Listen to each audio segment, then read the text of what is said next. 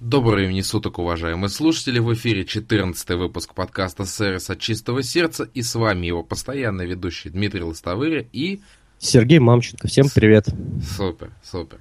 Ну, прежде чем начать, Сергей снова нас решил порадовать небольшой сервисной зарисовкой, поэтому я уступаю смело ему микрофон. Спасибо. И э, в очередной раз, в общем, банковский сервис на этой неделе меня поразил, к сожалению, не в очень хорошую сторону. Э, было примерно следующее. Значит, э, мне позвонили там в понедельник или во вторник из банка. Вот, выяснилось, что это банк открытия. Я предполагаю, что они обзванивают свою старую клиентскую базу, потому что когда-то мы были там, наша компания у них зарплатными клиентами, когда это еще был банк РБР. Вот. И э, предложили оформить э, там какой-то кредит или еще какой-то банковский продукт получить, ну и так далее. Вот, я честно, терпеливо все это выслушал, но вот первое, что сразу бросается в глаза, меня не спросили, готов ли я вообще сейчас общаться, слушать, удобно ли мне и так далее. То есть, как только поняли, что это действительно я, после вопроса там разговариваю с Мамченко Сергеем Леонидовичем, говорю, да, все, и сразу пулей понеслась информация, как такой скоростной сапсан, там, Москва-Петербург. Ну, я как человек вежливый, я, конечно, выслушал, тем более мне было интересно, что будет дальше, вот, и как вариант мне предложили приехать к ним в офис. Я сказал, что мне сейчас неудобно записать адрес, пожалуйста, пришлите мне на электронную почту. Это была сознательная фраза, потому что мне очень было интересно посмотреть, вот что-то такое нестандартное, нестандартный вопрос задать. Вот, и каково же было мое удивление, когда, в общем, такой достаточно простой вопрос, э, ну, он вызвал э, такое замешательство вот у человека, который мне звонил, и дальше прям был такой диалог очень интересный. Ну, на электронную почту, говорю, да, пожалуйста, на электронную почту. Ну, мы вообще-то не высылаем, говорю, ну, мне сейчас неудобно записывать, пожалуйста, все-таки вышлите на электронную почту. Ну, хорошо, какая у вас? Я сообщил свою электронную почту. И что самое интересное, у меня ее не переспросили, потому что я сам знаю, когда я у кого-то спрашиваю, я всегда там по буковкам переспрашиваю почту. То есть у меня уже тогда закралось сомнение, что мне что-то вообще пришлют и так далее. Вот. Ну, действительно, письма никакого до конца дня не было. Вот здесь я, в общем, оказался прав. На следующий день опять раздался звонок. Э, опять вот э, звонила эта женщина или там секретарь, не знаю, кто обзванивает, но не суть важно. Вот. И сказал, что вот мы сейчас с вами разговаривали, я ей напомнил про неотправленное письмо. Вот, она сказала, ну, к сожалению, да, вот мы не можем отправлять, потому что служба безопасности нам не разрешает это делать, а то мы вышлем какую-нибудь там секретную или там конфиденциальную информацию. В общем, забавный такой диалог получился, потому что, ну, в общем, я так полагаю, она изначально это знала, и тогда, в общем, давать неоправданное обещание в плане там выслать информацию на электронную почту уже, наверное, не имело смысла. С другой стороны, э, у меня вот сложилось тоже, в общем, какое-то странное впечатление, то есть э, насколько мне там интересно общаться с банком, который не может выслать мне информацию на электронную почту, почту, что, по сути, уже является неким таким нормальным стандартом взаимоотношений как и в серии B2B, так и в серии B2C. Вот. И э, дальше тоже было очень интересное развитие этой ситуации. Мне предложили приехать в офис в Перово. А я напомню, я работаю в районе метро Фили, живу в районе метро Митина. В общем, Перово это другой конец Москвы для меня. Вот. На что, в общем, я как бы достаточно категорично отказался, объяснив, что мне это просто физически там неудобно и тратить столько времени на дорогу, это около трех часов туда-обратно, не хочется.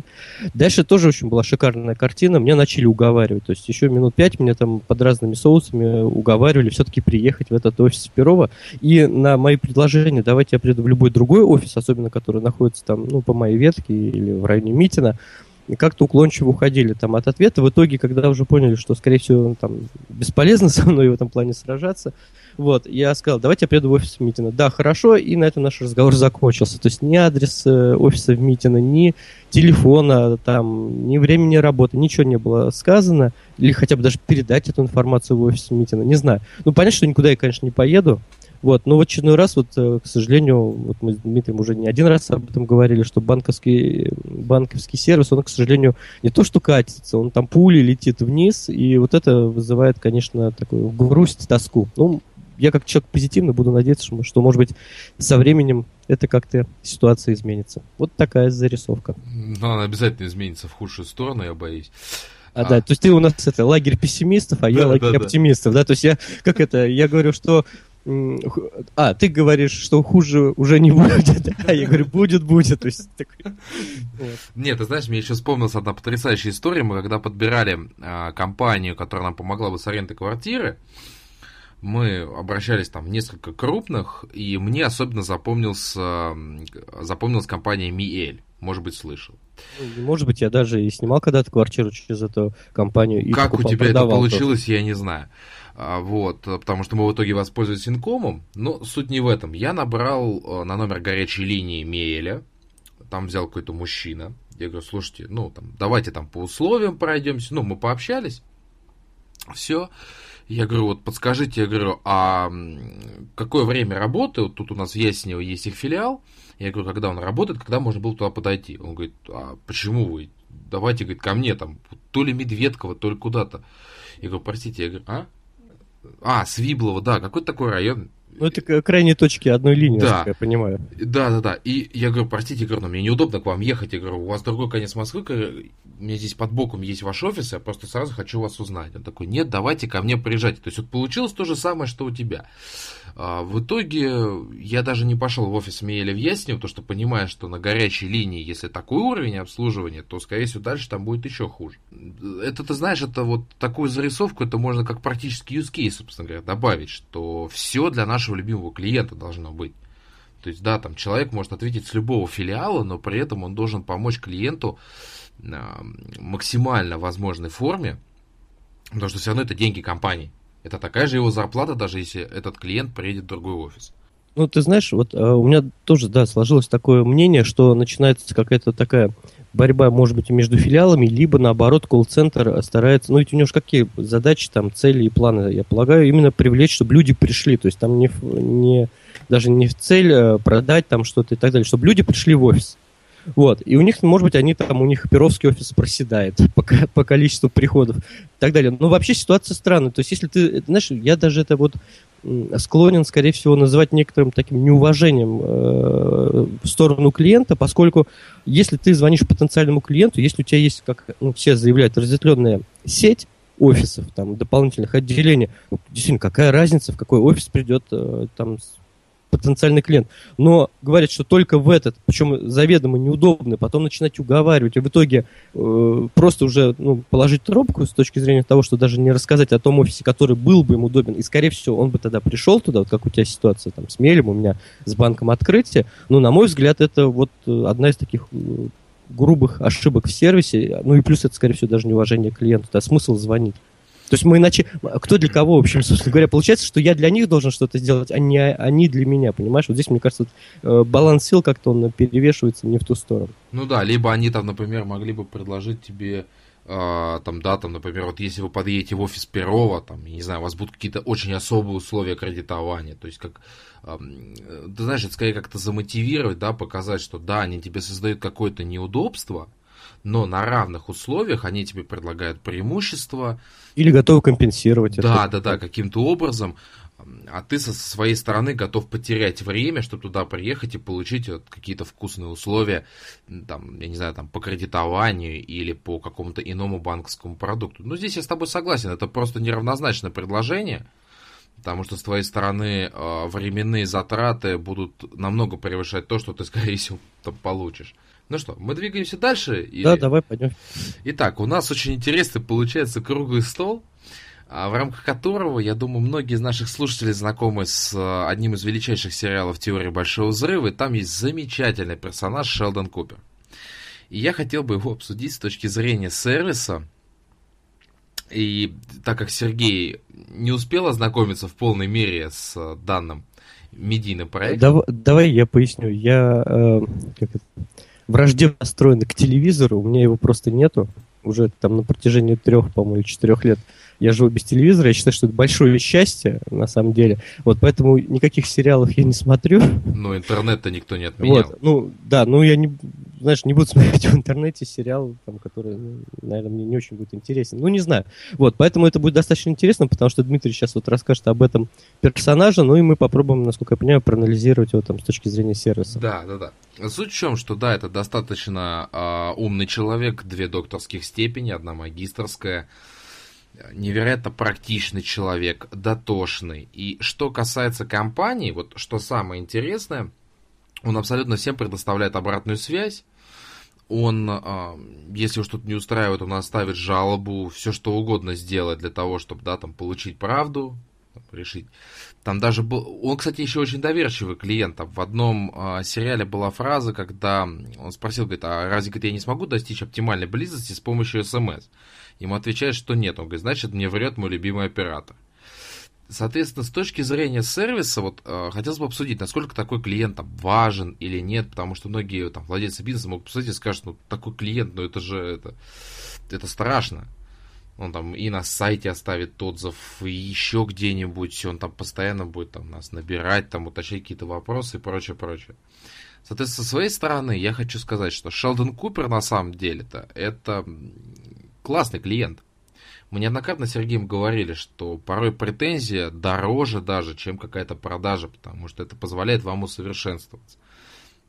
Сам персонаж Шелдон, он постоянно ее дает. А, если есть какие-то недостатки, он также там оставляет отзыв негативный на сайте, еще что-то, и с ним всегда можно поговорить. Он всегда готов к обратной связи. Вот просто абсолютно, я даже не знаю, вот просто, на самом деле это для вас любой клиент желанный, но в данном случае Шелдон Купер это ваш консультант. Я думаю, даже так можно высказаться. Я не знаю, насколько доходчиво. Вне, вне, внештатный, наверное. Да, да, да, такой, да, внештатный консультант. И причем дает он такую точечную обратную связь, хорошую и аргументированную, что еще важно. Что ты скажешь?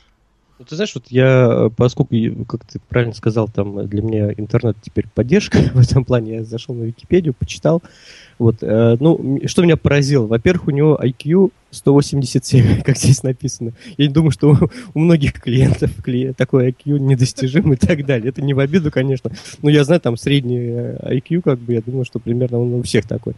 Вот, тоже очень замечательная такая характеристика его, как запоминает все подряд. Вот здесь, наверное, с точки зрения... память как-то. Да, да, физическая память. Вот здесь, знаешь, с точки зрения сервиса, наверное, будет небольшое расхождение. Дело в том, что клиенты что запоминают? Вот запоминают все плохое точно, причем не только запоминают, но еще рассказывают другим, потому что таким образом они психологически высвобождаются от этого негатива. Потому, ну, человек рассказывает не потому, что он хочет там, угробить какую-то другую компанию и так далее. Это просто нормальный там, элемент психологической разгрузки, когда нам плохо, мы идем говорить с кем-нибудь, чтобы, в общем, разрядиться, и там, что будет с другим человеком, нам, честно говоря, уже все равно. Вот. А, что хорошее? Ну, если все нормально и обычно, даже если клиент не видит, там, что компания просто, там, высунув язык, там, в три пота э, для него что-то делает, он, скорее всего, это даже и не заметит. Ну, в принципе, это и нормально. И э, нужно сделать что-то супер, супер-супер э, неожиданное, супер... Э, превосходящие ожидания, чтобы он вот это хорошее запомнил. То есть здесь вывод какой, вот, на мой взгляд, что клиент по большей части запоминает то, что плохо, и очень редко запоминает то, что хорошо. И вот, к сожалению, запоминать все подряд он пока не умеет. Вот сейчас приду тоже маленький, маленькую ситуацию, что Значит, вот у нас есть большая компания, там э, целый пул компаний, и вот 20-го это последний день сдачи НДС, в общем, одна из таких главных налогов, сейчас все, как говорится, там на поле боя в этом плане. Вот. И очень часто клиенты, к сожалению, там, когда касается вопроса каких-то оформлений документов, там вот э, по нашим услугам в том числе, они, как и все нормальные люди, в общем, затягивают все до последнего. Вот, и, общем, вчера мы там для одного клиента практически все, всем подразделениям в три руки, потому что там огромный пул компании, работали, и плюс еще мои сотрудники где-то до 12 ночи продолжали в этом плане работать уже из, из дома, потому что можем, можем какие-то вещи делать удаленно, и сегодня они тоже в этом плане работают с этим клиентом удаленно, там, с трех адресов, э, ну вот это выкладываемся. Я э, думаю, что сама компания, это, конечно, она этого не заметит. Для нее это будет нормально. В общем, они к нам обратились с просьбой, что в субботу там им надо все отправить. Мы это обеспечим. Но вот те усилия, те затраты, там и наши, в том числе, они в данном случае для клиента будут невидимы. И, скорее всего, он это не запомнит. Но, с другой стороны, нам главное не допускать тех ситуаций, когда мы можем каким-то образом, там, ну, в основном это не специально сформировать какой-то негатив. Вот. Не, ну, ты же, тоже важный момент. Мы как раз с тобой в прошлом подкасте говорили про то, что клиент э, внутреннюю кухню видеть не должен. То есть он, ну, грубо так скажем, он дает нам, ставит какую-то цель, а вот ну, уже задачу, как мы ее цель, выполним... задачу, по сути, он нам ну, да, задачу. Да, да. Вот, вот. И, мы... и как мы ее выполним, его это, мне кажется, что мало волнует. Как, какими целями, сколько людей ляжет на амбразуру в процессе решения той или иной ситуации. Да, тут как бы все совершенно логично. Просто я хотел обратить внимание на то, что клиент, который активно предоставляет обратную связь, это реально круто. Это удобно для бизнеса, и данный человек, я неоднократно об этом говорил, что может показать владельцу бизнеса то, что вот замыленным взглядом увидеть практически невозможно. Это может там вскрыться э, чисто случайно каким-то образом, либо это может копиться, копиться, копиться, а потом, как, я не знаю, как какая-нибудь опухоль просто появиться, и надо будет срочно а, большими силами решать какую-то проблему, которая появилась в результате того, что никто об этом изначально не знал. Ситуаций таких много. И как раз вот Шелдон Купер такой персонаж при всех его заморочках на самом деле. Это очень-очень хороший клиент. Причем... Ты знаешь, вот я еще одну очень интересную характеристику прочитал, что из-за его постоянных замечаний и чересчур по следованию логики у него сложились непростые отношения с его друзьями. Ты знаешь, вот у клиентов в клиентском сервисе тоже такая вещь бывает, что если клиент очень так дотошен в чем-то, или он делает постоянные замечания или комментарии, очень часто это, к сожалению, компании или там сотрудников раздражает, и они, ну, и начинает формироваться конфликтная ситуация. Поэтому, на самом деле, вот э, здесь тоже такое пожелание или рекомендация сервисная. Ну, в общем, принимайте клиентами, э, клиентов такими, какими они есть. Вот не пытайтесь их изменить, пытайтесь все-таки по возможности удовлетворять все их пожелания и требования. Понятно, что бывает, ну, если вас попросят там всем коллективом станцевать цыганку, э, цыганочку. Хотя нет, наверное, можно даже можно, это сделать. Можно, можно. Записать и отправить ему по почте видеоролик или выложить на YouTube. То есть, э, на самом деле, к сожалению, ну вот психологически мы всегда стремимся к тому, чтобы не было никаких проблем. Вот все, заплатил, молча все получил, ушел, ну и хотелось бы, чтобы порекомендовал. Ну вот, к сожалению, в сервисе такого не бывает, либо бывает крайне редко, поэтому надо вот активно работать и стараться, вот, э, ну как это, вот, в резюме, знаешь, в резюме это пишут стрессоустойчивость, вот, да, ну стараться понимать эти ситуации, потому что если мы заглянем вглубь себя, мы тоже найдем кучу ситуаций, когда компании на нас могли писать как на последних там сумасшедших, и что они от нас хотят и так далее. Просто, опять же, возвращаемся к главному правилу сервиса, представьте, что это вы сами. Ну, по сути, перефразировал. Золотое правило нравственности. Совершенно. Каждый раз Дмитрий, да, меня в этом правиле по, плане дополняет. Я стараюсь, я стараюсь. Ну и так, давай переходим к нашему основному блоку в подкасте. Как мы, собственно говоря, анонсировали, мы сегодня обсуждаем движение клиента по лестнице лояльности в различных направлениях бизнеса. Хотелось бы первоначально их все перечислить, чтобы может быть, вы какую-то особую себе выберете в процессе прослушивания. Это книжные магазины, это магазины игрушек. Э, кстати, мы с тобой не уточнили, каких. Ну, э, детей все-таки. Да я... Сергей, я... Я понял. Это шутка, ну это шутка. Да, да, да. И а, автосалоны, и как это там, аренда, да, вот. Я... А, компания, да, по аренде автомобилей. Ну, близко, в принципе, отрасль. С чего начнем, Сергей, выбирайте. Ну, давай начнем, может быть, с аренды автомобиля, потому что это бли- ближе всего для меня. Поскольку давай. я достаточно регулярно пользуюсь э, таким сервисом. Э, вот, э, кстати, несколько ситуаций я описывал, связанные вот с такими компаниями у себя в блоге «Клиентский сервис в России». И вот э, какими наблюдениями хотел бы в этом плане поделиться с точки зрения движения по лестнице лояльности. Понятно, что сейчас, особенно в крупных городах, большинство людей там обладает достаточно ну, там, нормальными финансовыми возможностями для того, чтобы взять автомобиль в аренду и сейчас этот бизнес, особенно в крупных городах, он там активно развивается, есть достаточно большое количество компании с достаточно широким автопарком автомобилей на выбор. Может быть, вот в каких-то некрупных городах этого уже, например, я вот в прошлом летом брал машину в аренду в городе Ижевск, это столица Удмуртии. Вот там выбор был э, компаний очень ограниченный, там три или четыре компании, но автопарк был, соответственно, что вывел меня только на одну компанию, в которой я смог взять машину, это была Шкода, э, Шкода Ети, вот, и это тот, ну, как бы уровень и класс, который мне там подходил для моей поездки в Башкирию. Ну вот, так вот, э, с точки зрения потенциального покупателя, сейчас достаточно много людей, которые для, в рамках этого бизнеса могут э, выступать в качестве потенциального покупателя. А, также, вот двигаясь дальше, ну, надо понять, что машина сейчас, в принципе, вещь такая затратная, и там, вот, например, я принципиально на данный момент машину не покупаю, потому что я понимаю, что мои временные затраты на дорогу Э, на работу и с работы обратно, они будут сумасшедшими, и мне проще ездить, на самом деле, на метро. В плане удобства я живу между двумя торговыми центрами, и с тележкой могу дойти до квартиры, поэтому это тоже машина для этого особо не нужна. И, соответственно, если мне нужно куда-то поехать на выходных или там по друзьям, по знакомым, я тогда просто группирую там эти встречи и беру машину на выходные. Тем более там у многих компаний достаточно удобно есть такое понятие, как тариф выходного дня. Так вот, э, соответственно, кандидатов в покупателя сейчас может уступать большое количество людей. Это в основном э, семьи в том числе, то есть, э, которые могут поехать куда-то на один-два дня, даже за город и так далее. Теперь, что касается самих компаний. Значит, понятно, что компании, они стараются, в общем, двигаться в, в, в плане отношений с клиентами в сторону там, полного доверия. Но при этом вот здесь возникают некоторые проблемы. А, в некоторых компаниях, когда я первый раз пытался взять машину в аренду, она мне нужна была для поездки как раз вот в Удмуртию, мне отказали. И отказали по причине, ну такая фраза была, которая, честно говоря, ну, не то, что там как-то напрямую обидела, но как-то покоробила с точки зрения клиентского сервиса. Мне отказали э, с фразой «мы вас не знаем». Так, э, понимаешь, у меня после этого первая такая, ну, интуитивная реакция, не знаю. Вот, Дмитрий, а ты что бы ответил на так вот, когда тебе так говорят? Вот мы вас не знаем. Я не вам вышлю да. контакты в LinkedIn, ВКонтакте, в Фейсбуке, в Твиттере. Посмотрите, где я был. Слушай, ну супер, классная идея. Я вот как-то до этого не додумался. Ты знаешь, я наоборот попытался сказать, ну, я, это естественно, потому что я первый раз к вам обращаюсь, давайте наоборот как раз познакомимся в этом плане. Там, я готов э, заплатить вам деньги, причем это же не на выходные взять машину, это на две недели, э, причем там класс уже не самый низкий, а средний класс, потому что ехать далеко, и там наши дороги, ты сам понимаешь. То есть это, в общем, хорошая сумма, где-то в районе тысячи долларов вот за весь период э, аренды и так далее. Плюс еще бензин и так далее. Ну ладно.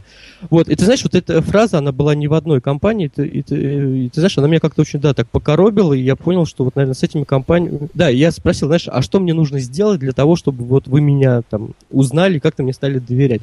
Ну, возьмите у нас там машину на один-два дня здесь где-нибудь по Москве. Вот, я говорю, ну, понимаете, я могу вас взять и на 14 дней, сказать, что по Москве и уехать там куда-нибудь. Ну да, формально можете. Я говорю, ну а тогда вот к чему весь этот разговор?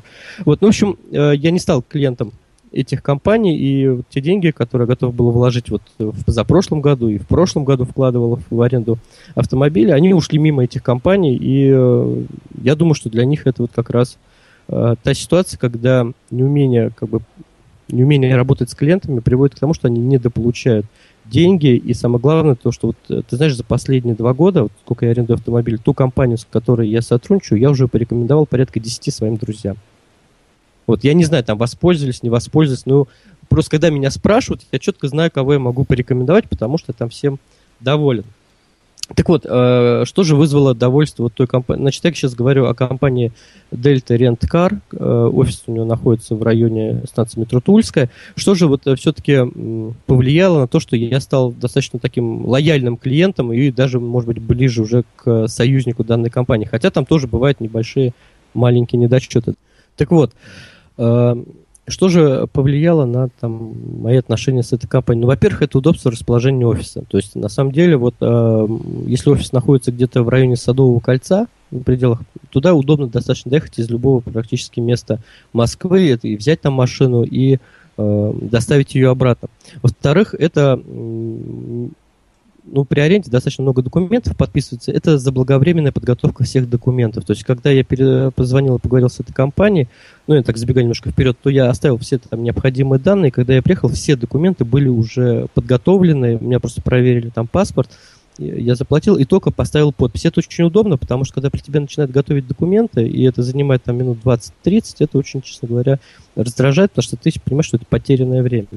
А еще одним очень важным моментом, когда я позвонил в эту компанию, первично сказал, что мне нужна машина для поездки в другой регион, э, ну, там, правда, конечно, немножко сначала э, смутились, услышав слово Удмуртии, спросили, это в России? вот, но это уже такой вопрос географический. Вот, то есть, в принципе, сказать, да, не вопрос, конечно, вам дадим машину, пожалуйста, приезжайте. То есть, очень так достаточно любезно, я, поэтому меня эта компания подкупила. Когда я приехал, да, я сэкономил кучу времени, потому что все было уже готово. Мне, в общем, показали автомобиль, э, там кратко рассказали там, о его особенностях, и, собственно говоря, никаких проблем не было. Каких особенностях? Ну, просто, понимаешь, я, э, я ехал на Chevrolet Epica, и для меня эта машина, как бы, она новая. То есть я просто попросил там, ну, сказать, где, как, что включается, потому что, понимаешь, а. немножко, да, машина различается, и не всегда там сразу можно привыкнуть. Вот. И ты знаешь, как-то, ну, у них есть круглосуточная техническая поддержка, если вдруг что-то где-то произошло, там можешь позвонить, там тебе приедут, помогут. Вот. Я после этого брал еще несколько раз у них, то есть всегда я бронирую Будь здоров, Дмитрий. Спасибо. Брал еще несколько раз, мне уже там предоставляется скидка, я могу участвовать э, в том числе и в акции там машина на выходные, когда идет специальным дисконтом. И, в принципе, достаточно выгодные, удобные условия. Э, есть, конечно, и бывают небольшие там такие минусы, хотя, ты знаешь, они вот не оказывают какое-то существенное влияние на мои взаимоотношения с ними. Ну, один из них, один раз я брал машину, и у нее были э, немножко приспущенные колеса. И я попросил все-таки их докачать. Мне кажется, это, ну, когда машину уже готовят к, к тому, чтобы выдать клиенту, можно было изначально проверить, и уж не клиент должен такие вещи, конечно, проверять или там просить. Вот это такой один, может быть, из минусов. А, а так, в целом, ты знаешь, мне этот ну, бизнес, он для меня такой новый в плане, когда я выступаю с точки зрения клиентов и клиента. И ты знаешь, в принципе, достаточно удобно. Есть вот еще одна такая особенность, значит, есть замечательный тариф, называется выходного дня, когда ты берешь в пятницу, возвращаешь в понедельник. Но вот в рамках крупного города он не очень э, выгоден, поскольку ты э, вот вечером в пятницу, чтобы доехать до, до ну, то есть, по, по сути, ты в пятницу и в понедельник стоишь в пробках. Ну да. То есть, ну, при этом можно сэкономить и взять машину, например, в субботу утром и сдать в воскресенье вечером. То есть, в принципе, это, по сути, двойная экономия, и при этом ты экономишь э, свое время. То есть, я к чему, собственно говоря, этот пример привел, это гибкость тарифов. То есть это тоже очень важный элемент. Есть тарифы и с э, трафиком, то есть там по километрам, сколько можешь проехать, есть и без ограничений и так далее. То есть достаточно широкий выбор тарифов под э, ту цель, для которой тебе нужна машина. Поэтому в целом вот э, сервис этой компании мне очень нравится. Я, говорю, уже несколько раз ее порекомендовал. И в будущем году, когда там у меня планирую какие-то поездки и так далее, я, конечно, там воспользуюсь услугами именно этой компании. Такой доклад э, замечательный относительно одной ну, компании. Ну, это личный, это личный опыт, понимаешь? Мы сейчас все-таки говорим о личном опыте. Вот я как раз и привел пример личного опыта. Я с арендой автомобилей не очень сталкивался, я больше сталкивался с автосалонами, причем такой вопрос достаточно актуальный сейчас. И хотелось бы поговорить, я думаю, очень много, многим нашим слушателям будет интересно вот это движение по лестнице, собственно говоря, с точки зрения данного бизнеса. Итак, а, я единственное, что могу сказать, мы не будем разбирать э, клиентский сервис с точки зрения стоимости самой марки. То есть понятно, что в автосалонах ВАЗа обслуживание будет в разы хуже, чем в тех же Шкода или вообще там Porsche, если взять. Это Скажи, а просто... а почему? Вот Потому что разная аудитория, разный контингент, и когда ты за машину платишь несколько миллионов рублей, да, ты человек определенного уже статуса. Я не говорю сейчас о какой-то расовой дискриминации, там, ой, классовой, извиняюсь. Ну вот, а просто подход совершенно иной. Это явно человек из бизнеса, это человек, которому применяет совершенно другой этикет. Там, я не знаю, вплоть до кофе бесплатного. Просто аудитория разная. Я не могу сказать, что это плохо, это хорошо, но это просто позиционирование бренда. АвтоВАЗ никогда не будет вкладывать такие деньги в свои автосалоны. Это естественно. Китайские автосалоны также не будут вкладывать деньги в то, чтобы их представительства выглядели на уровне. Я вообще, кстати, если говорить про китайские автосалоны, это вообще страшная вещь. Ты туда заходишь, тебя сожрать готовы. Ну, лишь бы купите. Купите нашу жутко воняющую машину, ну, пожалуйста. Давай без такой эмоциональной рекламы все-таки. Рекламой не занимаемся, по сути, мы говорим именно о клиентском сервисе. Да, не, а это и есть клиентский сервис. Такой навязчивый причем.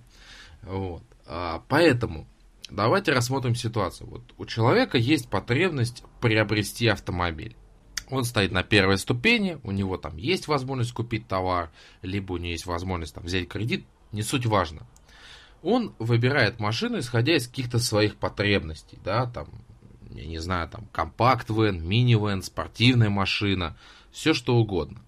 Дальше он, собственно говоря, вот с моей точки зрения, я обращаю внимание на то, во-первых, сколько этот автодилер существует, потому что очень много открывалось быстро таких серых автодилеров, открывались автодилеры, они там давали маленькую цену, а потом просто банкротились. То есть я смотрю, сколько лет существует автодилер. Для меня это большущий-большущий показатель. Следующий момент, на который клиент обращает внимание, и это естественно, собственно говоря, это местоположение будущего автосалона, где человек будет обслуживаться, приобретать автомобиль, куда было бы ему удобно ездить. Например, у нас вот а, в Яснево, конкретно на метро Теплый стан, кладешь автосалонов, пожалуйста, на любой вкус. Соответственно, это, это удобно для меня лично, кому-то, может быть, нет. Человек определяется с местом, куда он поедет, и он переходит в ступеньку кандидат в покупатели, собственно говоря, приезжая непосредственно в автосалон. На что он обращает здесь внимание? Сразу хочу сказать, я обращаю внимание на парковку. У кого-то есть, у кого-то нет, у кого-то вся парковка отдана вообще просто под стоянку новых автомобилей, что я считаю неприемлемым. Потому что понятно, что там, например, безлошадный клиент, ему будет без разницы, есть там парковка или нет. А бывает, что люди там хотят свой старый автомобиль там по трейд-ину обменять на новый, и припарковаться порой бывает просто негде. Это если начинать вот прям вот с самого начала. Дальше это чистота, аккуратность территории. Я, я говорю, я в этом плане человек очень придирчивый. Например, когда сейчас снегопад, а ты подходишь к автосалону и раз пять чуть не упадешь просто. Особенно, э, я не знаю, как... Тим, извини, что перебью, но это не только, это, это я опять говорил про банки, помнишь, да, недавно, да, да, да, когда там не чистят дорожки, либо такая плитка, она даже если чищенная, очень скользкая зимой. Ну, как-то можно вот. какие-то резиновые коврики постелить. Так, Я ну, не так понимаю, если да, клиент вот грохнется на, на пороге вашего магазина или там компании, ну, у него будет самый неприятный осадок именно связанный с вашей компанией, потому что он ушел к вам. Или, да, как у Сбербанка. А, ну, суть не в этом. Я не знаю почему, но это какое-то чувство пафоса или что-то еще. Действительно, многие автосалоны марк, там, Honda, Peugeot, там, Citroën, Шкода, они вот любят такую красивую плиточку класть, которая летом выглядит сногсшибательно, а зимой она представляет большую угрозу для вас, ваших близких там. Соответственно, обращаем внимание на то, насколько территория подготовлена к визиту клиентов. Еще знаешь, на что я обращаю внимание? На поведение персонала. Вот порой ты проходишь мимо, да, как вот мы с тобой неоднократно отмечали тот факт, что менеджер по продажам там стоят, там разговаривают, ой, слушай, а у меня вот тут купили там с допами, я их там накрутил, я там смог, или выходят автомеханики и на чистом матерном русском а, начинают обсуждать, что же там у клиента, собственно говоря, сломалось. Это, это вообще это невозможно представить себе, вот, да, там, как клиент может слышать подобные выражения, подобные фразы это должно быть исключено. И уж коль сотрудники там, например, курят, там, курилка почему-то сделана при входе в автосалон, но сделайте вы служебную курилку там сзади, куда сотрудники могли бы выйти и пощебетать о, своей, о своем насущном. Так вот, дальше мы попадаем непосредственно в автосалон. Здесь мы обращаем внимание в первую очередь на ресепшн. Как правило, там сидят красивые девушки, но иногда я сталкиваюсь с тем, что на ресепшене такой идет вал бумаг. И там говорят, вот скажите, какая там вас модель интересует? Ты говоришь там, ну, условно сейчас возьмем там Citroёn Grand C4 Picasso. И она начинает среди этих бумаг искать прайс-лист. Вот у меня один вопрос. Посетителей не так много. Ну, разложи ты цивильно это все. По моделям, прайс-листы, брошюрки. Соответственно, ресепшн... Ну, то есть, извини, это вопрос организации, по сути. Организация своего там, ну, рабочего места, своего процесса. Ну, это, понимаешь, это как бы первая такая официальная говорящая инстанция. Я извиняюсь, это может кому-то показаться грубо, но среди всего остального, первый, кто с нами заговорит, это администратор автосалона который нам скажет, что там, например, вот я вам сейчас позову менеджера. Кстати, вот это мне очень нравится стало. Раньше такого не было. Сейчас тебе могут вызвать менеджера на ресепшн, который тебя встретит, отведет к машине, которая тебе интересна, или там порекомендует, ну, неважно. Ну вот. Соответственно, ресепшн должен быть ухоженный человек, который находится за ним. Обращаю еще раз внимание, его одежда должна быть опрятной. Хотя вот я не сталкивался, чтобы в салонах были какие-то с этим проблемы он должен быть вежливым, разговаривать на адекватном, хорошем, вежливом языке. Далее, после того, как мы обратились в ресепшн, на что человек дальше обращает внимание, я просто здесь в автосалонах, вот эта лесенка кандидат в покупатели, она содержит очень много интересного. Реально много интересного. Автомобили, в которые мы садимся. Да, там попробовать, еще что-то я думаю, ты согласишься, они должны быть чистыми. Сергей так отвлекся уже, он меня не слышит. Нет, ты знаешь, я ты сейчас сказал про... Ну, начал говорить вот этот э, абзац, извини, я так просто... Я сразу вспомнил, что когда я пришел в видео посмотреть какой-то электронный, то ли смартфон, то ли еще что-то, сказал, покажите мне его, включите ой, а здесь батарейка села, ой, а у нас запасной нет, ой, еще что-то. Говорю, ну, спасибо, и ушел. То есть, знаешь, когда нельзя, знаешь, посмотреть, пощупать и потрогать, образно говоря. То есть, это, опять же, на мой взгляд, ну, тоже плохой, элемент плохого сервиса. Я так просто, когда ты сказал, что вот сесть в машину, я себе представил, ой, она не открывается, ой, это не заводится. А, кстати, да, такое бывает, но очень редко. Но, а, садясь в машину, да, клиент должен увидеть чистую ее. Ты знаешь, мы однажды открыли... Не, я понимаю, что разные бывают клиенты, мы открываем, как же это называется-то, ну, подлокотник. А там фантики, бумажки. Мы открыли бардачок, там вообще лежали договора, счета. Думаю, господи, какой-то менеджер, видимо, вел диалог, да, ну и, наверное, показывал размер бардачка. И так там все это и забыл. Естественно, это недопустимо. Вот, машины должны быть чистыми. Ну, относительно того, что заряженный там аккумулятор или нет, это на решение. Нам вообще однажды в автосалоне машину завели вообще. Я вообще обалдел. Я думаю, ну давай еще, может быть, поедем, попробуем повелеть. По салону кругами. Да. Вот. Но суть не в этом. Мы обращаем внимание на машину. Дальше, после того, как мы, например, выбрали машину, которая нам понравилась, мы не посидели, хорошенькое соотношение цена-качество для нас с вами идеальное, мы идем общаться с менеджером. Вот тут начинается самое-самое интересное. Когда мы подходим к столу менеджера, в 80% случаев это бардак. Причем страшный. Наваленных бумаг, каких-то старых брошюр. А, причем, когда его спрашивают, ну там прайс-лист, давайте обсудим. Ой, это старый, это не та машина, это вообще на допы. И вот он начинает я спрашиваю, человек, ты тратишь мое время? Вот просто впустую опять, вот, ты тратишь свое время. Еще что бывает интересное, когда у, вот, у менеджера есть клиент, ему почему-то начинает поступать астрономическое количество звонков. Там туда подойди, о это, как у тебя дела, там ему начинают все набирать. Но это ладно, по крайней мере, при мне менеджер всегда говорили, что я занят, прости, там, ну и так далее. А, и очень интересно получается общение с менеджером. Они говорят, что их вот это самое страшное, боже мой, они начинают говорить, что их машина самая лучшая, самая прекрасная. Она вообще не ломается, она самая комфортная. И ну ты же когда-нибудь был в автосалонах, я правильно понимаю? Ты знаешь, я недавно был, ну, где-то месяца два назад с друзьями, ну, там заходили, вместе ехали обратно с обеда и зашли в автосалон. Э, значит, Погреться. это авто, Нет, кто-то там какие-то лампочки хотел посмотреть, не знаю. Короче, а, автосалон компании Mazda в районе Шлепихинского моста. Вот это то, что где я недавно, ну, два месяца назад был. Э, знаешь, что могу сказать? Там нет ресепшена, по-моему, вообще. Странно. Или, может быть, он был, не помню, я его не запомнил, ты знаешь, вот как-то вот, хотя, может быть, и был, но там не было этого человека, потому что вот как-то вот он не отложился у меня в памяти. Ну, это вот, так что я был недавно относительно.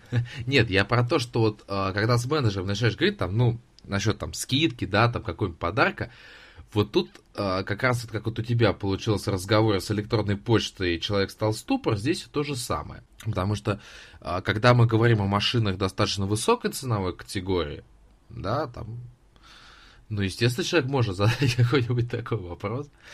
И почему-то менеджеры здесь начинают э, все сразу спихивать. А, вот если руководство разрешит, вот тогда там все. То есть гибкости подхода. Я не говорю про то, что тут обязательно вытребует скидку или еще что-то, но вот менеджеры не умеют выкручиваться здесь из ситуации, начинают все спихивать на руководство. Соответственно, про тест-драйв это все понятно, здесь мы ничего не говорим, здесь все естественно. Соответственно, что еще можно добавить? Ну, во-первых, еще что я отмечаю на вот этой ступеньке кандидата, это наличие буклетов, наличие прайс-листов, потому что, как правило, либо есть прайс-лист, но нет буклета, либо нет буклета, есть прайс-лист, и получается странная ситуация, при которой тебя там отправляют на сайт, там зайдите на сайте, у нас там есть буклет, прайс-лист тебе там выдают. Ну, спрашивается, ну, я вот здесь сейчас хотел посмотреть буклет, обсудить, вот мы, например, когда были, а, мы прям в буклете отмечали, там, например, какие цвета можно заказать, какие-то нет, там, какой-то нам понравился, там, по допам, по еще чему-то. Вот, собственно говоря, это такой вот э, набор того, что, на что человек, собственно говоря, обращает внимание при кандидате в покупатели. Кстати, Сергей, хотелось бы немножечко отвлечься. Я так понял, что тебя не задело, может быть, но как-то то, что разный уровень обслуживания в разных марках существует. Ну, ты знаешь, не, не в этом плане. Я считаю, что клиентам, э, независимо от величины бизнеса, ну, у нас там э, средний чек очень маленький. Ну, потому что это электронные услуги, там он не может, это не, не автомобиль. Но мы там будем выкладываться по полной для клиента. Не, то есть я к тому, что независимо там, вот, э, от э, среднего чека а в любой сфере, будь тут батон хлеба, я не знаю, мне кажется, стоит выкладываться. Понятно, что э, есть какие-то внутренние там ограничения, невозможно там, ну, говорю, вот, плясать пляски, хороводы водить для клиента, это ну, очевидно. Вот, но опять же, поставить, может быть, автомат с бесплатным кофе в том же автосалоне какого-нибудь авто, АвтоВАЗа или какой-нибудь другой там, отечественной марки, вот, я думаю, это вполне возможно и реально, потому что вот, например, когда мы зашли в автосалон Mazda, э, ну, мне там не особо было интересно, потому что как бы я, у меня нет там потребности сейчас в автомобиле. Ну вот я для себя тоже отметил две зарисовки. Извини, так чуть тебя перебью, тогда, коль уж я там был недавно, расскажу. Ну, во-первых, я первым делом пошел, извините, искать туалет. И, в принципе, быстро, да, быстро я его сказал, нашел. что погреться. Быстро достаточно его нашел, и все там было чисто. Для меня это тоже нормально. Ну, первый показатель там э, высокого уровня сервиса. То, что есть нормальный там человеческий туалет, как говорится. Второй вопрос, я пошел действительно попить кофе. Я нашел автомат. Единственное, что он, конечно, не был бесплатным, хотя я думаю, можно было бы себе это позволить и за 30 рублей. Купил себе там маленький стаканчик капучино. И вот еще два момента, которые мне ну, который, вот, на который я обратил внимание. Э, когда я, в общем, стоял и пил кофе около Mazda 5, по-моему, кроссовер такой небольшой. SX5. Да, наверное, красненький. Вот, ко мне подошла девушка, я полагаю, она, наверное, вот и встречает людей, наверное, а, она они и раб... хотели бы булочку к вашему работает, капучино. Это было бы здорово, да. Работает как раз, может быть, в рамках ресепшн. То есть это явно не менеджер, это вот такой некий рулевой, который разруливает там клиентов или хотя бы ориентирует по салону. Но ты знаешь, она подошла как-то к сбоку, очень неуверенно, вот, и чуть ли не дрожащим голосом спросила, что меня интересует эта марка. Вот, и ты знаешь, меня вот как-то это, я вот на это обратил внимание, потому что я вот увидел вот эту четкую такой, знаешь, в чем-то может быть страх, а в чем-то может быть неуверенность вот э, этой девушки там перед, ну, для нее, наверное, потенциальным покупателем. Она влюбилась в тебя, Сергей, с первого ну. взгляда. И у нее были ватные ноги, она не смогла сказать это уверенно. Нет, я сказал спасибо, я пью кофе, убиваю время, жду своих друзей, и она тихонько отошла. Вот поэтому дальше я уже спокойно сам смотрел вот эти машины. Вот такая была зарисовка тоже. Не, вы знаете, на самом деле, если забегать вперед, то самое лучшее обслуживание, которое я встречал, вот сейчас честно скажу, без дураков, это в автосалонах Шкода. Вот я не знаю, с чем это связано, но, во-первых, там все менеджеры и ресепшн опрятные. У них есть абсолютно все рекламные материалы, то есть буклеты, прайс-листы. Их машины всегда имеют заряженный аккумулятор. Мы были просто в нескольких автосалонах Шкоды, и везде был какой-то единый стандарт обслуживания это действительно было очень-очень приятно. А когда мы, например, были там в автосалоне Ситроена, то там вообще пусто, там ни клиентов, ни менеджеров. Такое ощущение, что, знаешь, вот просто машины стоят, вот так, ну, можешь зайти, так как это, экспонаты стоят, и найти кого-то. Музей, там... музей, ходишь да, и смотришь, музей. никого нет. То есть, и ты знаешь, причем там можно было зайти не через главный вход, а был открыт служебные ворота, то есть клиенты входили туда и выходили потом через главную дверь. То есть менеджер, который, как казалось, сидел в начале автосалона, он только видел уходящих клиентов. Итак, вот человек, посетив вот эту ступеньку, посетив автосалон, его интересующий, может быть не один, не оспариваю, а, он принимает решение в пользу какого-то, исходя, во-первых, из тех критериев общепринятых, которые мы обозначили, типа чистота, наличие рекламных буклетов, кстати, наличие машины на тест-драйв. Вот это тоже важно. И он определяется, что вот, например, я выбираю автосалон там А в географической точке Б. Он приезжает туда, он приобретает автомобиль. Мне, честно говоря, очень приятна традиция, когда там, например, вот в Шкоде кстати, тоже, опять же, если говорить, там, насколько я помню, последний раз а, мне сообщали, что там дарится букет цветов жене, а мужчине, собственно говоря, владельцу автомобиля дарится зон Шкода. Сергей это не впечатлило, я вижу. Нет, что значит не впечатлило? Я тебя просто внимательно слушаю и а. представляю, где мне последний раз мне дарили зонт, а жене дарили букет цветов, и не могу вспомнить, ты знаешь, как тут. Вот. И получается, вообще где что-нибудь нам что-то дарили. Ну, ты знаешь, правда, Peugeot дарит плюшевого льва, мне это тоже очень нравится. Скажи, а это тем, кто купил машину, да, или те, кто тем, вообще кто зашли? купил. Нет, тем, я бы им тоже там много чего подарил бы. Или оставить, знаешь, на сиденье где-нибудь, вот, какую-нибудь игрушку или еще что-нибудь. Нет, э, серьезно, на самом деле, мне вот эта традиция нравится, которая имеется, да, то, что человеку что-то дарит э, такое фирменное, и говорит о том, что вот спасибо, что вы приобрели у нас автомобиль. Соответственно, когда он вот покупатель, собственно говоря, здесь все просто. Он приобрел автомобиль, э, задача, чтобы автомобиль работал, прошу прощения за банальность, но это правда. Самое главное, чтобы автомобиль работал, все кнопочки нажимались, и клиент был счастлив, доволен, потому что покупка автомобиля, все-таки я считаю, что это очень большой шаг. Все-таки цена покупки достаточно высокая. Чтобы покупатель стал клиентом. Здесь э, в рамках автосалона все достаточно просто. Это техобслуживание. На что обращать внимание? Первое – это возможность легкой записи там не через интернет, э, не, какими-то голубиными почтами, по телефону. И, собственно говоря, время ожидания. То есть, насколько хорошо работает сервис, насколько есть возможность очень быстро записаться, быстро сделать техобслуживание, поехать дальше. То есть, чтобы без проблем, безо всего. Это могут быть приобретения каких-то там, я не знаю, уже аксессуаров для автомобиля, там молдинги, еще какие-то всякие плюшки для автомобиля. И вот когда вы оказываете очень высокое послепродажное обслуживание, это касается любой отрасли, а, из покупателя очень быстро клиент, он даже может перескочить вот, ступеньку клиента и сразу стать союзником. Потому что, во-первых, он вас будет рекомендовать. Сейчас, вы знаете, автосалонов очень много. И возможность того, что клиент куда-то уйдет в другое место, очень высок процент. Ему скажет друг, что слушай, вот здесь есть хороший автосалон, я тебе вот гарантирую, сколько обслуживать, все нормально. Вот туда легко пойдет. Абсолютно.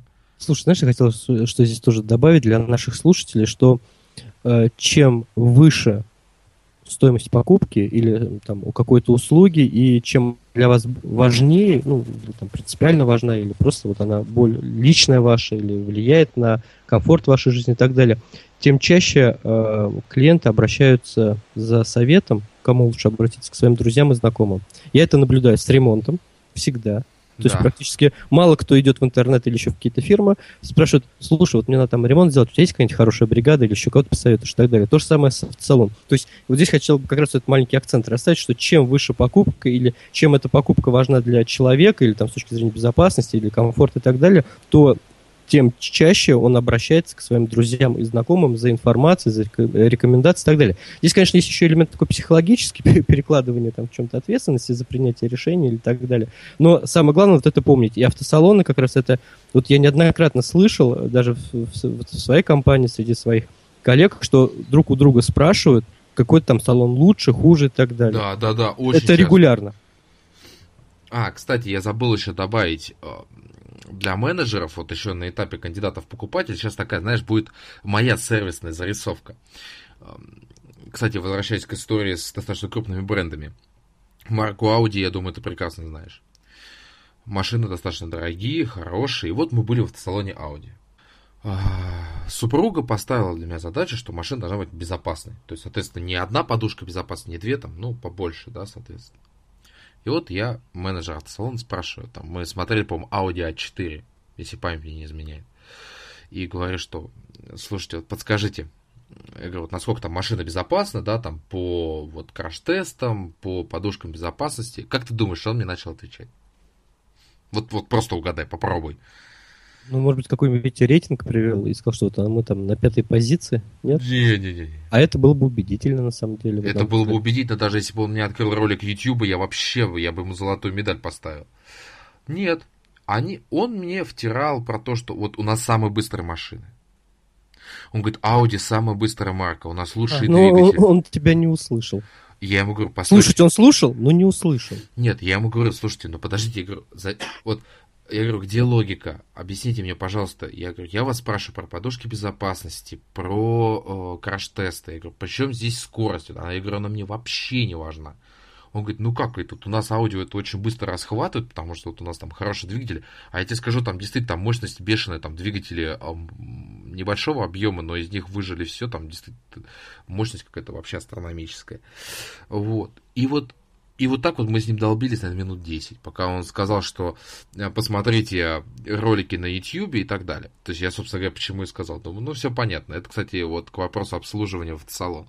Слушай, а тебе не дали какую-нибудь листовочку или памятку, как выйти на эти ролики, или сказали, ищите сами? Мечтай, Сергей, ты что? Ну, я так... Нет, понимаешь, я сразу вот пытаюсь понять, а как вот я бы поступил в этой ситуации? Если бы, например, там у меня автосалон мой какой-нибудь имел ролики на YouTube, я бы сделал некую памятку с ссылочками, вот. Или наоборот, даже я бы спросил электронную почту клиента, выслал бы ему эти ссылки, чтобы ему не надо это было набирать. Причем бы... даже не просто только с роликами. Можно выслать туда сразу и прайс-листы, и брошюрку в электронную виде. Плюс дополнительный контакт получить, опять же. То есть это очень выгодно. То есть да. надо смотреть на перспективу, хотя, опять же, ничего сложного, вот мне кажется, в таком подходе нету. Да, кстати, э, те, кто работает в автобизнесе, берите сейчас на заметку то, что мы сказали. Так вот, и уже когда человек становится союзником, когда он уже несколько раз побывал там в техцентре, там какие-то дополнительными услугами воспользовался, поверьте мне, если автосалон держит свою марку, он останется его приверженцем, даже если вот один раз получилось так, что там, я не знаю, задержали его машину, еще что-то. Он простит, Сергей Касс проводил немало таких историй со своей стороны, и я могу сказать, что я лоялен, да, если что-то где-то не получается у компании, но я знаю, что эти ребята меня просто не подведут ну, либо как-то это компенсирует в дальнейшем. Ну, если это не повторяется второй, третий, четвертый раз. Ну, это да, да, да, естественно. Но один раз, хотел не то сказать, один раз можно спокойно простить. Ну вот, что касается автосалонов. Я не буду советовать какой-то конкретный, а, честно скажу, потому что здесь все очень-очень индивидуально во-первых, от марки зависит, во-вторых, от э, вашего местоположения, потому что где-то есть крупные автосалоны, где-то мелкие, кому как нравится. Я могу единственное, что э, рассказать одну историю, такую тоже практическую. Вот, Сергей, я не знаю, вот я сейчас тебя спрошу, вот как ты считаешь, вот представь себе автосалон Toyota, да? Это же достаточно дорогая марка, я думаю, ты со мной согласен. Да, да.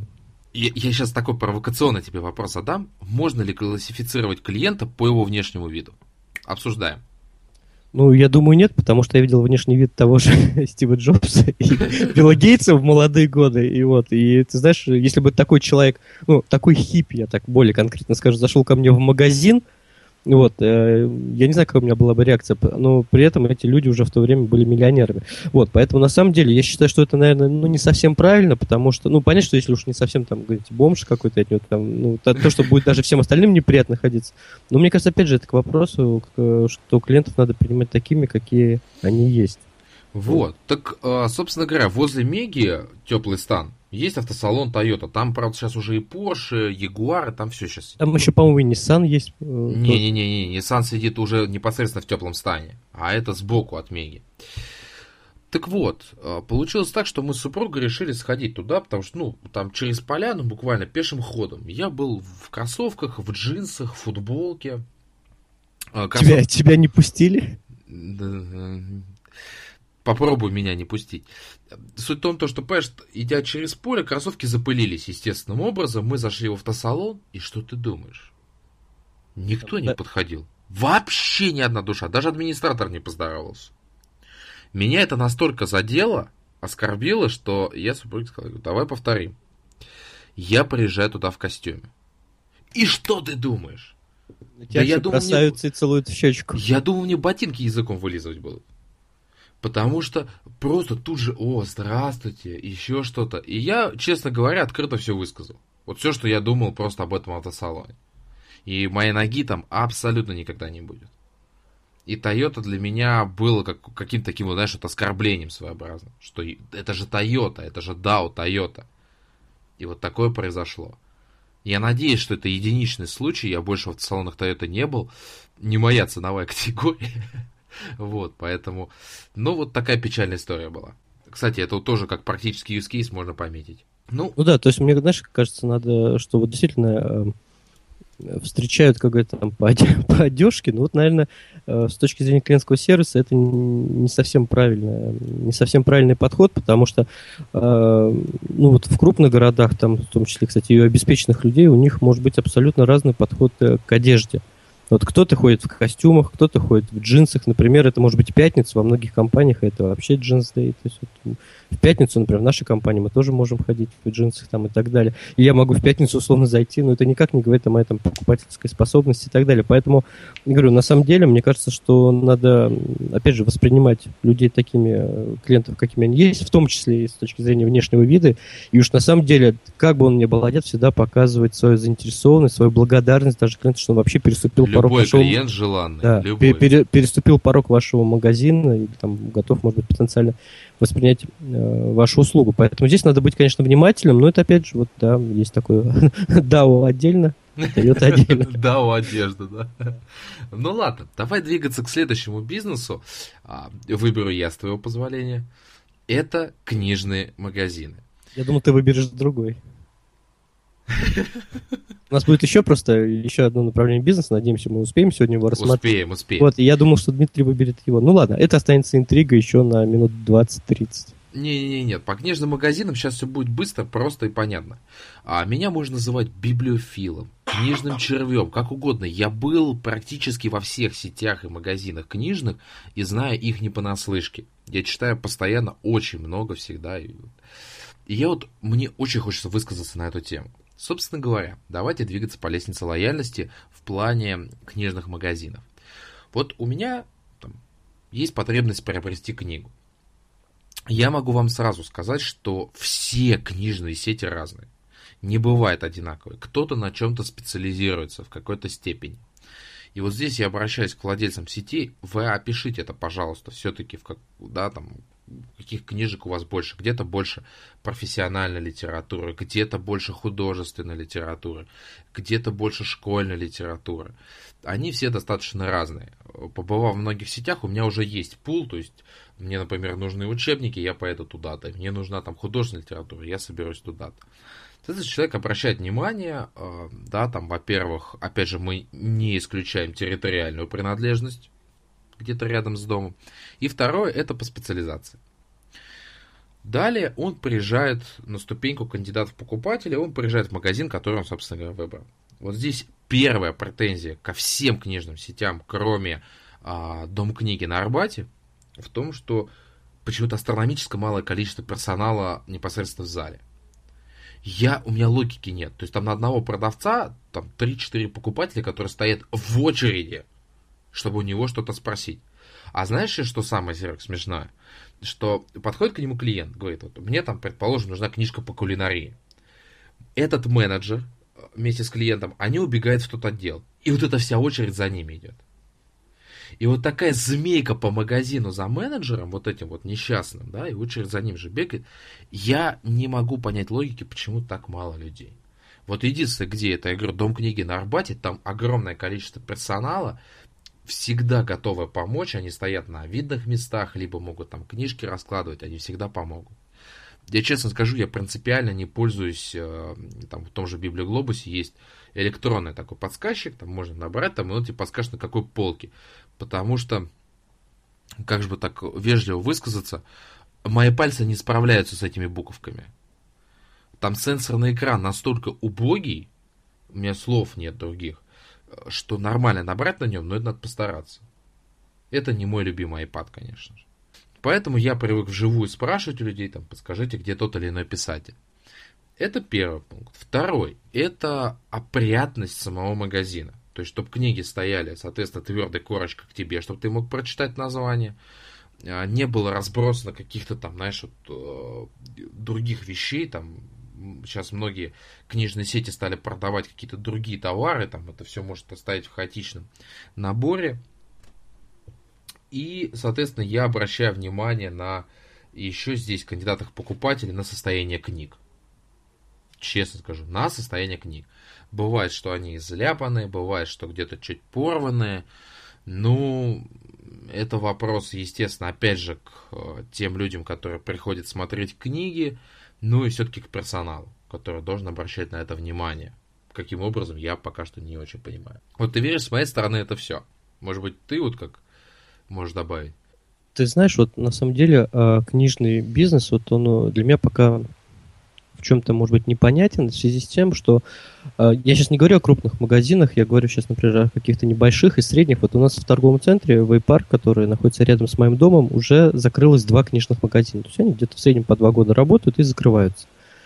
И мне вот я сейчас тебя слушал внимательно и думал как раз вот, а зачем люди ходят в книжный магазин? Ну, то есть понятно, что они могут купить книгу, сейчас очень много можно заказать книг через доставку, в том числе и так далее. То есть вот с какой целью все-таки человек идет в магазин? Именно книжные.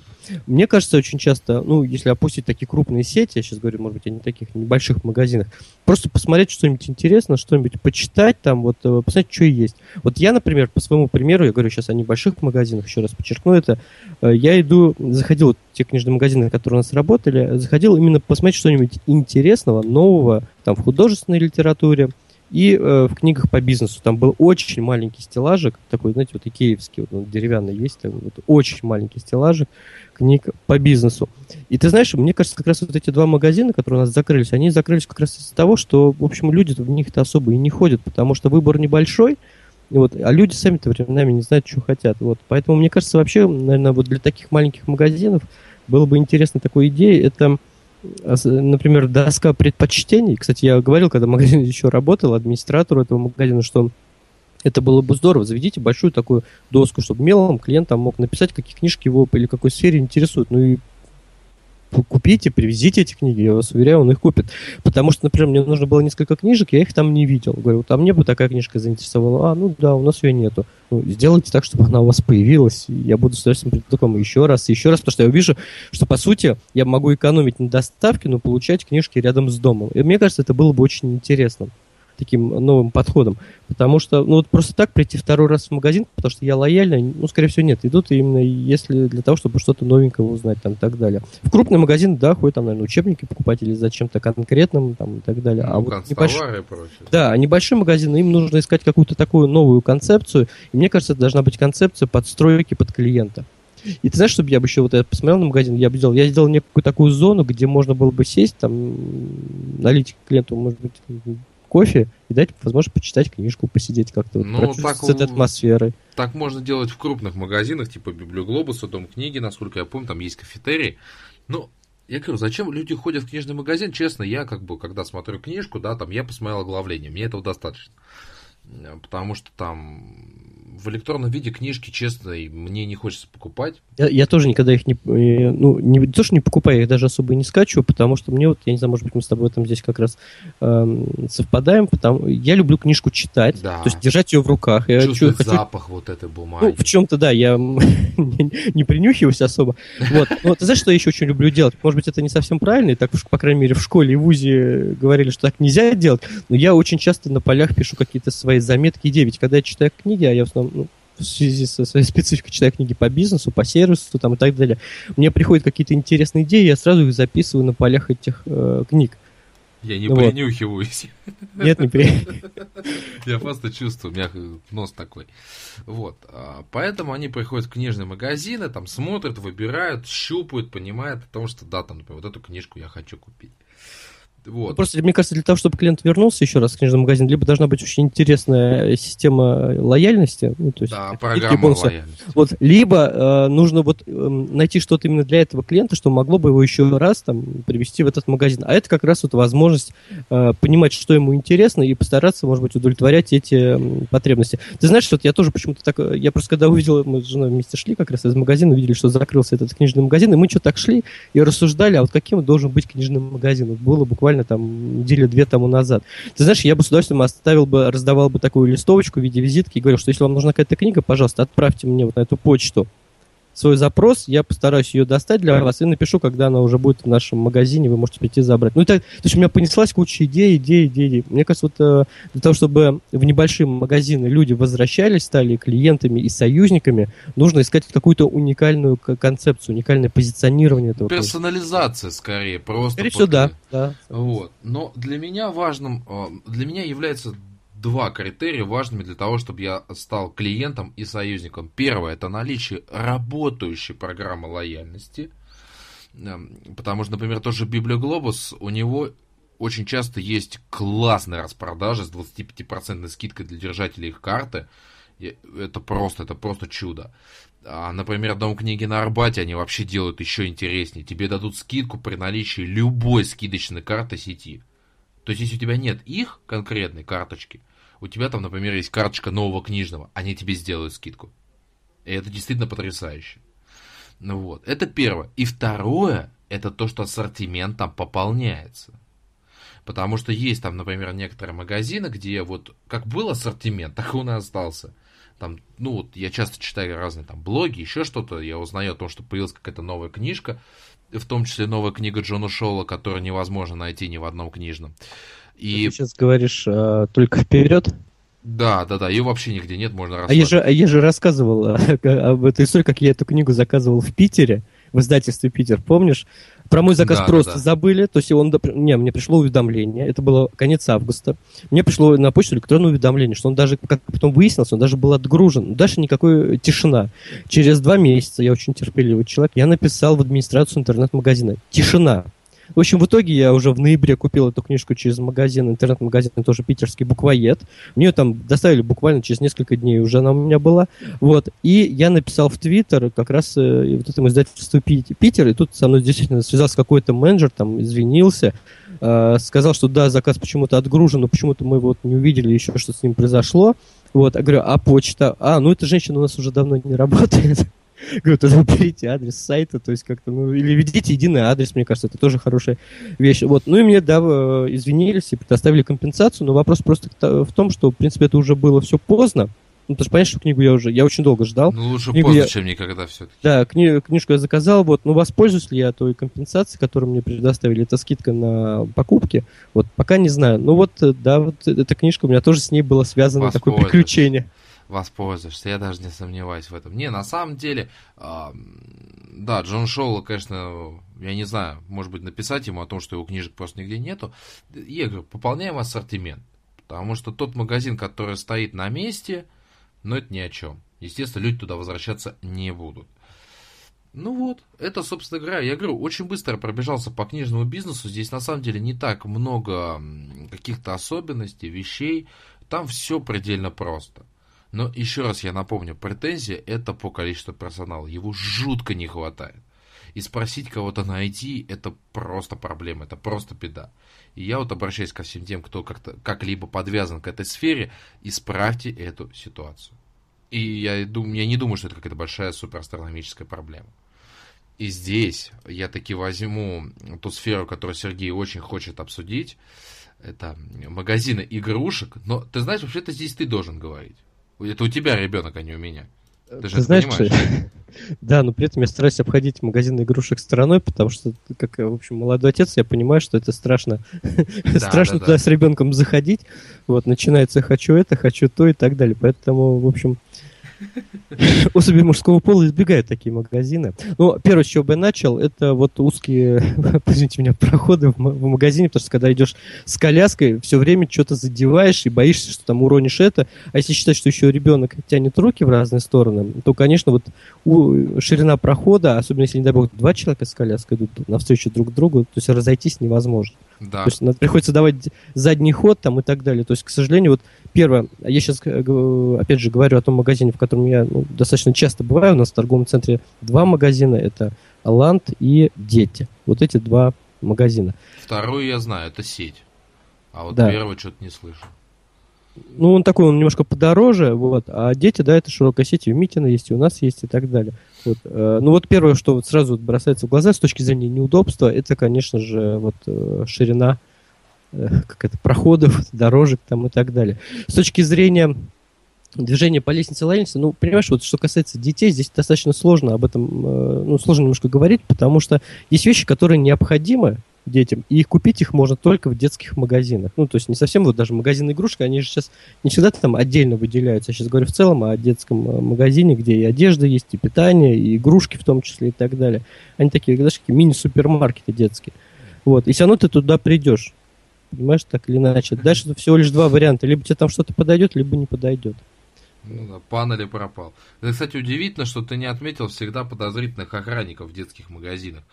Я всегда поражался Знаешь, я с этим, ты знаешь, я с этим не столкнулся, потому что вот, например, в, магазине, в магазине «Дети» в торговом центре, вот в Вайпарк, где я живу, охранник достаточно очень внимательный, то есть я там знаю нескольких уже, они всегда и улыбаются ребенку, и когда нужно там сложить сумку, помогают даже, то есть, ты знаешь, я вот как раз вот охранник у меня там никаким образом не вызывает. Повезло, а мы когда вот сколько реакция. там бывали по разным ситуациям, такие прям подозрительные, откройте пакет, там все. А в Аланте, по-моему, вообще нету охранников, там я не видел. Не, ну я не знаю, может у меня это лицо кирпичом, но просто, знаешь, вот когда тебя в чем-то таком подозревают, согласись, это же неприятно. То есть, как, ну, как это вот тебе действительно презу, презумпция виновности получается. Да. То есть, когда тебе сказали, что тебя не знают, поэтому тебе не окажут услугу, и здесь получается, что там откройте пакет, там еще что-то, и ты вот Открываешь. Причем, там. ты знаешь, я вот обра- обращал внимание очень часто, опять же, поскольку живу рядом с торговым центром, что когда ты проходишь через вот эти, ну, в кавычках, металлоискатели, и у тебя что-то звенит, люди-то никогда не бросаются бежать куда-то там или еще что-то, они наоборот там, ну, кто-то пугается, кто-то растерянно останавливается, но все, как правило, разворачиваются в сторону магазина или даже идут и так далее.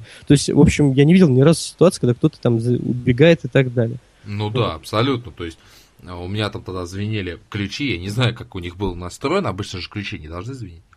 Вот, и раз там, и охранник там начинает там, что у вас, ну, доставать из карманов, ну и понеслась, знаешь, там кошельки, там паспорта, вот, и ключи. Ну, здесь иногда вот не хватает, может быть, вежливости и некого... Да, да, да. Вежливости, так. сразу считаешь, что ты что-то своровал. Потому что, на самом деле, вот, насколько я понимаю, чисто юридически, я не обязан ничего доставать и показывать. Не, ну это, это так вот, знаешь. Ну, смотри, формально, доказать. если я, смотри, не, формально, нет, доказать, если я что оплатил, ты, что ты прав. Доказать, так я не должен доказывать, что я прав, потому что у нас презумпция невиновности. Из принципа. Вот нет, ну это уже другой вопрос. Обвинил, а, тут вот есть два варианта. Либо обвинить дать... может только Дим, обвинить может только суд. Да это понятно, господи, либо дать в морду, либо вытащить все и показать, что ты не виноват. Тут два варианта есть. Поэтому мне кажется, это должно быть тактично, потому что формально я могу ничего не показывать, и если я платил, это покупка моя. Дальше вы должны доказать, там, давайте вызовем милицию, еще что-то. Вы должны доказать, что я там что-то своровал и так далее. Но формально демонстрировать ничего я не должен. Ну, так вот между нами, если что на то пошло. Ну ладно, это не главное. Между нами? Девочками, да. Вот. Нет, на самом Знаешь, деле... еще с точки зрения вот, извини, движения ага. по лояльности, э, по лестнице лояльности, наверное, все-таки это дисконтные карты, потому что, вот, например, да. продукты питания, это достаточно частые покупки. Мы каждую неделю покупаем там и детское питание, и соки детские и так далее. И здесь мы, э, конечно, выбираем, где будет немножко подешевле, где есть скидки. То же самое вот касается подгузников, например. То есть это тоже достаточно такие хорошие, ну вот мы там японскими ребенку покупаем, это около там, 800, там, 900 рублей. Но они, опять же, разнятся. То есть вот в одном магазине, там, там разница может быть в 100-200 рублей в разных магазинах. Там даже одного торгового центра. Конечно же, мы пойдем туда, где будет дешевле. Поэтому, в принципе, вот на такие товары повседневной детской нужды, как я их описал бы, вот где будет больше, скорее всего, скидка, потому что это вопрос уже экономии в чем-то. Вот, и здесь уже, знаешь, как не до высокого сервиса, а просто вот, ну, ну возможность сэкономить. Вот, а, туда мы и пойдем. Нет, я говорю, я согласен со всеми теми доводами, что ты приводишь, плюс, ты знаешь, опять же, а, менеджеры там такие акулы своеобразные, то есть там они там резко подбегают, там, что надо, о, вот это, вот это, вот это. И, как правило, ты знаешь, там очень большая проблема с возможностью услышать клиента, что он хочет. То есть они там предлагают какие-то там сразу там бренды, какие-то товары, которые им сказали продавать. Э, есть такие большие проблемы, но в целом вот с узким проходом я с тобой абсолютно согласен. Особенно если ты человек в теле, там сто процентов позадеваешь что-нибудь. Ну, не настолько, конечно, там в теле. Ну, существенно. Вот. Эм, и ты знаешь, почему-то я вот не знаю, как у вас в магазинах, я еще отмечал малое количество касс. Там всегда очень большие очереди. И продавцы не спешат никуда. Не, ну ты знаешь, у нас не так много, наверное, народу, потому что все-таки торговый центр как бы в деревне, немного народу сюда приезжает. Тем более, понимаешь, еще в, в чем особенность? Мы все-таки ходим в будние дни. Поскольку живем рядом с торговым центром, а в субботу и воскресенье, наоборот, мы стараемся в торговый центр не ходить, потому что там много народу. Вот. Но ты знаешь, что, что я хотел еще, наверное, заметить? У нас, конечно, продавцы не набрасываются там э, в плане купить это, купить это. Но ты знаешь, вот мне, вот на что обратил внимание, наверное, не хватает, когда... Мне очень нравится, когда, например, продавец или кассир, кстати, в Оке это иногда бывает, улыбается ребенку, там как-то подмигивает, да. там по-дружески. Вот ты знаешь, мне казалось, что в магазинах, э, которые, ну, по сути, покупателями которых, по сути, являются дети, вот все должны быть какие-то такие, знаешь, э, э, радостные, там, дружелюбные, улыбающиеся, просто радоваться то, что малышу улыбнуться, потом там сказать, да, давайте вот эта кофточка, наверное, лучше подойдет там, или, например, она вот такая-то. Так, кое-как ты привлечешь внимание, к тебе подойдут, там, без всяких эмоций что-то ответят и уйдут. Вот не знаю, мне вот, например, когда, говорю, кассир, там вот есть один в Оке, который всегда улыбнется, подмигнет там, еще что-нибудь так вот, как, ну, так по-человечески отнесется ну, к ребенку, да. мне всегда это очень приятно, на самом деле. Ну, это нормальная реакция любого человека. А уж в, э, в магазинах детских, мне кажется, это вообще должно быть, знаешь, как базовой компетенции. Улыбаться детям, там как-то... Аксиома. Ну, да, аксиома. Вот, например, недавно мы были в, в клинике Смайл в Строгино, ну, там у нас э, Ребенок немножко приболел. Вот. Ну, понятно, что да, это платная клиника, но с точки зрения сервиса они молодцы. То есть, э, когда мы пришли к врачу, она не так, вот, так, садитесь, на что жалуетесь. Она улыбнулась, поговорила с ребенком, потом, когда... Э, и совершенно другая реакция. То есть ребенок вообще ни разу там не, не повопил, ничего. Когда сделали, ей подарили игрушку. Правда, она сказала, что нет, вот это она не хочет, и там, по браслетик подарили, и взяла машинку. Правильный выбор. Знаешь, там два ящичка, один ящичек такой детский, э, для девочек, другой для мальчиков. Вот ей дали куклу маленькую, она сказала нет. Дали браслетик. Сначала взяла, потом пошла, открыла этот ящик, положила, открыла другой, взяла машинку. Вот. Ну, то есть, вот какие-то такие есть эмоции, и вот это меня радует. Вот, а в детских магазинах, ты знаешь, я вот что-то не заметил, вот э, какой-то вот такого доброжелательного. Все-таки это дети, и если родители приходят с детьми, вот должен какой-то быть... Там, да, там играет, например, в магазине дети очень часто играют э, музыка, ну, песни из детских мультиков, да, они формируют некое внутреннее ну, настроение, скорее всего, больше мое, потому что я вспоминаю свое детство, и там в чем-то где-то как И начинаешь приплясывать. Ты знаешь, хотел, хочется иногда, да. Вот. А вот с точки зрения как-то вот такого улыбчивости, внимания, знаешь, я всегда смотрю на кассах, вот, особенно когда вот мы пробиваем там детское питание или еще что-то интересно, вот улыбнется, а ребенок, он же он, там, знаешь, очень любит там сам протянуть кассиру там баночку с питанием или да, еще что-то. Да, да, да, да. Особенно, когда сидит в этой коляске там и так далее. Вот этого ничего не происходит, и как-то вот, мне кажется, это не совсем правильно. Вот, хотя охранник там есть очень хороший, он всегда улыбается и так далее. Ты знаешь, у нас в доме вот охранник, я тебе говорил, да, один да, да. замечательно, он улыбается, Маша всегда ему тоже улыбается и, и протягивает руку, они за руку здороваются. Представляешь, с охранником, два года ребенку. Ну, так. Вот, вот это отношение, потому что, потому что он всегда улыбается. И он как раз вот он, по сути, на мой взгляд, как раз своими вот этими действиями завоевал доверие вот такого маленького человека, который только, я говорю, недавно... Не рассказывай, как я завоевывал доверие. Вот. Так что я думаю, я хочу пожелать на самом деле вот э, магазинам, которые работают по сути вот в сегменте детей, то есть с детскими товарами, с продуктами, питанием и так далее, и так далее, вот э, быть, быть ближе детскими. к детям. Быть, быть детскими, детскими да, по сути, быть да. Детскими оправдываете, а, собственно говоря, то, с чем вы работаете. Я здесь я абсолютно согласен с Сергеем. А учитывая, что Сергей как раз это частый посетитель таких магазинов, он уже не понаслышке знает, как это должно быть. Да? Да, да. Ну что? Значит, переходим тогда к практическому use. Абсолютно согласен. Ты знаешь, мы неоднократно говорили про рестораны. Если ты вспомнишь, был практический use когда я просил давать ручки если просят заполнить анкету обратной связи. Но тут произошло нечто иное. А, уважаемые коллеги, смотрите, когда вы даете человеку счет с анкетой, естественно, человек уже готовится как бы, ну, оплатить и идти. И анкетка, она должна быть простая, емкая, быстрая. Мне, например, нравятся анкетки, где просто галочками ты отмечаешь. То есть не пишешь там что-то, а просто галочками там вы там обедали в этот временной промежуток, там вы там первое, второе заказы. Ну, простейшие вопросы. Но здесь мне принесли прямо, э, я не знаю, досье к ФСБшникам, которые можно отправлять. И причем нужно было таким рукописным текстом это все делать. Я, я не стал вообще писать ничего. И вот в рамках практических кейсов я хочу сказать следующее. Ресторанный бизнес, он не ориентирован на то, что человек будет вот долго сидеть вот просто так. Он либо пьет кофе, работает с ноутбуком, пишет письма, либо он сидит с друзьями, но он явно не рассчитывает на то, что он потратит даже 15 минут, заполняя какую-то анкету.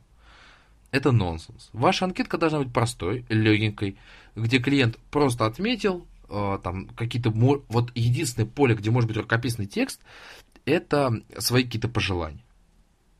Вот просто реально свои какие-то пожелания.